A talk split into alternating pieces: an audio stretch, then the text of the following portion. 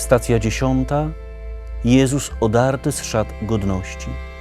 W liście do Filipian czytamy słowo, które mówi: On, istniejąc w postaci Bożej, nie skorzystał ze sposobności, aby na równi być z Bogiem, lecz ogołocił samego siebie, przyjąwszy postać sługi.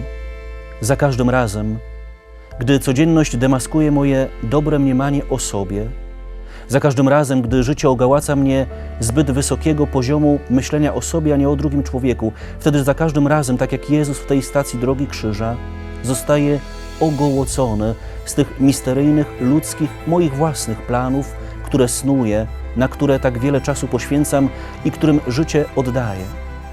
Jezus ogołocony z szat godności pozwala mi w, również w moim ogołoceniu odnaleźć początek nowej jakości bogactwa.